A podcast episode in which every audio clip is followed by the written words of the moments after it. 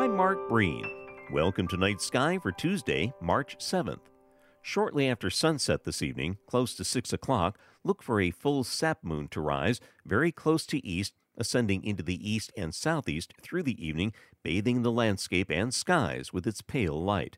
Even an overcast night has a very subtle hint of light. As noted yesterday, the moon is full when it lies directly opposite the sun, rising as the sun sets, and likewise setting with the sun's rising.